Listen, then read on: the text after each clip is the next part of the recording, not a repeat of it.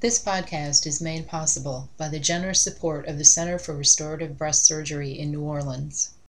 Hello, everybody. Welcome to the breastcancer.org podcast. I'm Jamie DePolo, the senior editor here at breastcancer.org. Our guest today is Peggy Johnson, one of the women whose story of breast cancer diagnosis and breast reconstruction is featured on the breastcancer.org site. A former first grade teacher, Peggy was diagnosed with breast cancer in November 2009 after she became concerned about some dimpling in her left breast. She had six rounds of chemotherapy, then a double mastectomy with immediate implant reconstruction in May 2010. She then had radiation therapy. After that treatment was completed, she had new implants inserted in December 2010. At that time, nipple reconstruction wasn't offered to her. In early 2016, at her annual exam with her breast surgeon, the surgeon discovered that one of her implants had ruptured and was leaking. Peggy was told she would have to have her implants replaced yet again. Instead, she decided to have DIEP flap reconstruction as well as nipple reconstruction and nipple tattooing in May 2016. Peggy is one of three women whose stories are featured in the breastcancer.org video series on reconstruction after breast cancer surgery. Today, she's going to talk to us about making the videos and sharing her story. Peggy, welcome to the podcast. Well, thank you, Jamie. I'm excited to share with you um, during this podcast. What was your first thought when people from the center called and asked if you'd like to participate in making these videos? I was really shocked. I actually was on a um, a family reunion up in Colorado, and so I had my phone, but since we were in the mountains, I didn't have really good reception. Um, and there was this message left for me that they wanted to talk to me, and they wanted to know if I would be interested in doing um, something with breastcancer.org. Well, my first thought was, why me? I mean, why would you pick me when there's hundreds of women that go to the center and they had lots of women to to talk to and to draw from their experience. But I was honored and I was really excited actually. And as the as everything progressed, I became more excited. That's wonderful. So you didn't have any hesitation at all? Anything like, mm, I'm not sure I want to share all that? You know, going through my journey, I've actually always been very open about it. And my thought has always been if I can help someone through their diagnosis or their journey, that I'm an open book, that I am here to share with you whatever you need to know. Not that I know, obviously, a lot, but I can share with you and maybe help you feel a little calm about what's going to be happening to you. So I was I was excited. That's great. Now your husband Greg is in the video with you. Did he have any hesitation or concerns? He actually did have a little bit of concern. Um, he, you know, since this is a national thing, he was a little concerned. He wasn't sure if he wanted to be part of it. He wasn't actually sure if he wanted me to be part of it. Um, and so he had a little trepidation, I guess, about being on this video with me. Um, um, and I actually was a little nervous about being on camera, but I felt that if this was happening, there was a reason to pursue it. And if I could help anyone, that this was my calling. This was why I was chosen.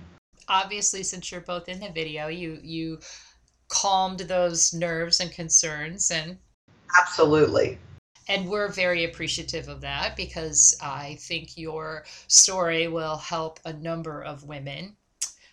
Now, uh, going back to your personal story, when you were told you had to have your implants replaced for a third time because one had ruptured. Um, can you share with us a little bit how you made your decision to instead of having new implants put in, have the DIEP flap reconstruction, and you know the the thoughts, any research you did? How did how did you come to that conclusion? Well, I had had replant or implants, and I had actually had two sets of them. Um, because of the radiation, they they actually had put in a set. I was radiated and they encapsulated, and then I put had to have another set. My thought was when I was um, I had only had this second set for five years, and I thought, my goodness, if I've only had this set for five years, does this mean that I'm going to be set up for surgeries for the rest of my life? And I didn't want that. Um, I had actually, back in 2010, I had visited with the breast center. Um, I had actually gone to see Dr. DellaCroce, and I was so impressed with the doctors and the staff that I I really wanted to have the DIEP flap surgery at the time, but I didn't want to take the time off of work. I had gone through all, you know, the chemo and the radiation and the surgeries and everything. I had taken a half a year off of work and I was ready to get back to work. And so my, um, I kind of put myself on the back burner, you know, um, and I didn't do it. But I, um, I thought, wow, you know, here we have some of the best in in my backyard, basically. And I really owed it to myself to take another trip down to New Orleans. And I made my appointment with Dr. DellaCroce. Um, he explained the process again to me and said I would be a good candidate to have um, the DIEP flap surgery again, and or not again, but to have that done. And um, I was excited. So you know, fast forward to today, I had this surgery. I had my second revision surgery, which is actually very typical of what they do. They kind of tweak things, make you look just a little bit better. Um, and then I had my three, you know, my nipple reconstruction and the 3D tattooing, and I'm so happy with this, the results. I wished I would have done it back in 2010. I mean, if hindsight was 2020, you know, but man, it's not. so, um, you know, it looks very natural, and I couldn't be more pleased with the results. And I know in the video you talked a little bit about how one of your implants always felt a little painful. Yeah, it did. It did. It always had felt painful, and I had told my breast surgeon, "This just it hurts." It it wasn't so bad that it hurt like, "Oh my goodness, I can't stand the pain," but there was always this just aching little pain that just wouldn't go away. And they told me it was from the scar tissue. And so it was something that I thought, I'm just going to have to live with. This is um, just the way it is from, you know, just the way it is from now on. And so I didn't think that it could be any better than it is. And with having the surgery done, the DIEP flap surgery done, it feels so much better. I don't have that aching pain. So, it, what a blessing. What a blessing. Oh, that's wonderful. When the videos were being made, how did you feel when you were relating your story on camera? Did you did it dredge up any sort of emotions that you might have kept tapped down a little bit? Oh my goodness, yes. I didn't realize that those emotions were there. I really thought that I would be able to do this video like you and I are talking right now. Um, and reading my journal really just dredged up some emotions that I didn't realize were there. It was um, so emotional for me. I think that it actually was a good thing. Um, because you tend you maybe tend to forget a little bit. It's like you've gone through all these different things and maybe your mind wants you to forget, but really to be a help to others, it's so important to have those emotions and those feelings of how I felt right in the forefront so I could um, relate to others. I mean, I told you that I have a sister in law that is just recently diagnosed with breast cancer. And so those feelings of, um, you know, what is going to happen to me and how I felt, how I didn't want to go through and tell everybody the story again and again and again has helped me maybe help her a little bit. So I think it's, I think that was really important. I didn't realize though that I was going to be so emotional. It, I, I really, I broke down on camera, and and that's all right. That's all right. Exactly, exactly. Was that the first time you had gone back and reread your journal? you know, when I was first asked to um, to do this video, I did go back and read my journal. It brought up emotions and thoughts that I had kind of forgotten. Um, and so it was the first time that I had really read them out loud. Um, and it was it was therapeutic, but it was also so I guess emotional would be the word of what what a person goes through on their journey. It was good. It really was good. Even though I broke down, um, it was good. It really was. And it was interesting to me. Greg told me afterwards because he was listening and he said, I didn't realize that you even had a journal that you had written in, you know, and it and it was kind of hard for him to hear some of the things that I said about him because he was there for me. He was my rock, you know. Um, but he didn't realize that I had felt certain ways, and I, and it was actually a very therapeutic thing.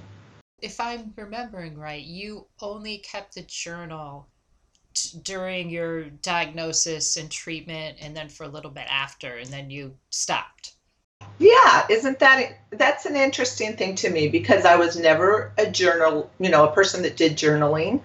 Um, and somebody had given me a journal and I thought, you know, I'm just going to write about this and it was it was so therapeutic during that time and then you know, I kind of looked at that since I've done this video series. I thought, why don't I journal? It's it's helpful in so many things that you're going through, and it definitely was helpful when I was going through my breast cancer journey. Was there one part of making the video that stood out for you that you thought was particularly memorable, helpful, emotional, anything like that? You know, there were a lot of really memorable parts. I can't really think of one. I mean, I was so impressed with the amount of work that went into the videos. I was impressed with the professionalism. Um, I couldn't have asked for nicer people to work with. It was it was just I don't even know how to describe it. It was wonderful. It really was a great experience. Um, and you know, I loved having a makeup person. That was great. I wish she could come every morning. um, so, but you know what? I looked at those videos and I looked at, um, you know, I looked at my life after breast cancer. Um, the Lord has blessed me so much. I see happiness. I see my fantastic family and I see that, you know, cancer took nothing away from me. It just was a time in my life that I went through um, that I had to draw close to family and friends, that I had to be strong, and that I had to, you know, pull on my faith in God. And it was something that, um, you know, it, it was something that I did during that time. And I feel like I probably went through that journey to be more understanding to those that are going through things that they can't they can't control. You know, um, yeah, there. I mean, there were so many things that um, just memorable. Again, the professionalism and the wonderful people that I worked with was just astounding. Something you said there about understanding and empathy. Do you feel yourself being more empathetic since you've gone through the whole breast cancer journey? Absolutely. I was always a caring person. But when you hear that somebody has breast cancer, you can really relate to how they feel. It's you know, I remember in the past I'd hear people, oh, they have breast cancer. And I'm like, oh, I feel bad for them. But I truly understand what they're going through. And I hope to be somebody that they can, you know, help, that I can help them with their journey. I have one last question for you. If a woman came to you today, and it sounds like some have, uh, your sister in law, and said she'd been diagnosed with breast cancer, what would you say to her? you know, if a woman and my sister-in-law has came to me, I would tell her to pray, you know, um, to be strong, do the treatments, listen to her body. She knows her body best. Um, and to lean on family and friends for support. So many times people will say, if you need anything, I'm there for you. And really, you know, they want to help and let them help. That's that's very important. And that I would be beside her during her treatment. Not that um, you know I know everything. Obviously, I don't, but I can be a shoulder to cry on. I can be a sounding board. I remember getting upset, you know, and so it's nice to have somebody to talk to um, that I can be a resource to them, a praying friend, and and then also that when it comes to reconstruction, that they have choices. They have choices about what you know what can happen to their body after the breast cancer diagnosis. Um, another thing that I learned that I think was really valuable for me is I did keep that journal, but I also kept a notebook. Um, when I was first diagnosed, they used terminology that I wasn't familiar with. I had no idea when they were talking about things, and it was almost like they were talking about, you know, calculus or something that was just not in my brain. And so um, I wasn't familiar. And so what I had done is I had taken a notebook and I had written down some questions throughout the day when I was just going about my daily work and I had questions about what was going to be happening to me. Um, and that way I was prepared for my doctor's appointments. And I also wrote down things that the doctor said to me during those appointments. I um, that was you know that was really helpful because all this terminology is thrown at you. They understand what they're talking about but this was all so foreign to me that I I didn't I didn't understand. And so it was a it was a way for me to, you know, find out information from different sites, different books, things like that that maybe I wasn't familiar with. Um, and it was really helpful. And, you know, it just prepared me also because you go in having all these questions at your doctor's appointment and you forget. And so I would pull out my little book and go, okay, I have this question, this question, this question too. So. Well, that's wonderful. Peggy, thank you so much both for being in the videos, for doing this podcast, for being so generous and sharing your story, your time. We really appreciate it. Well, thank you so much. It's been an honor to be part of this. And, um, you know, thank you so much for having breastcancer.org. What a blessing. What a blessing. If you enjoy listening to the breastcancer.org podcast, please rate, review, and subscribe to it on iTunes. It helps other listeners find our content, and your support allows us to continue podcasting. Thanks.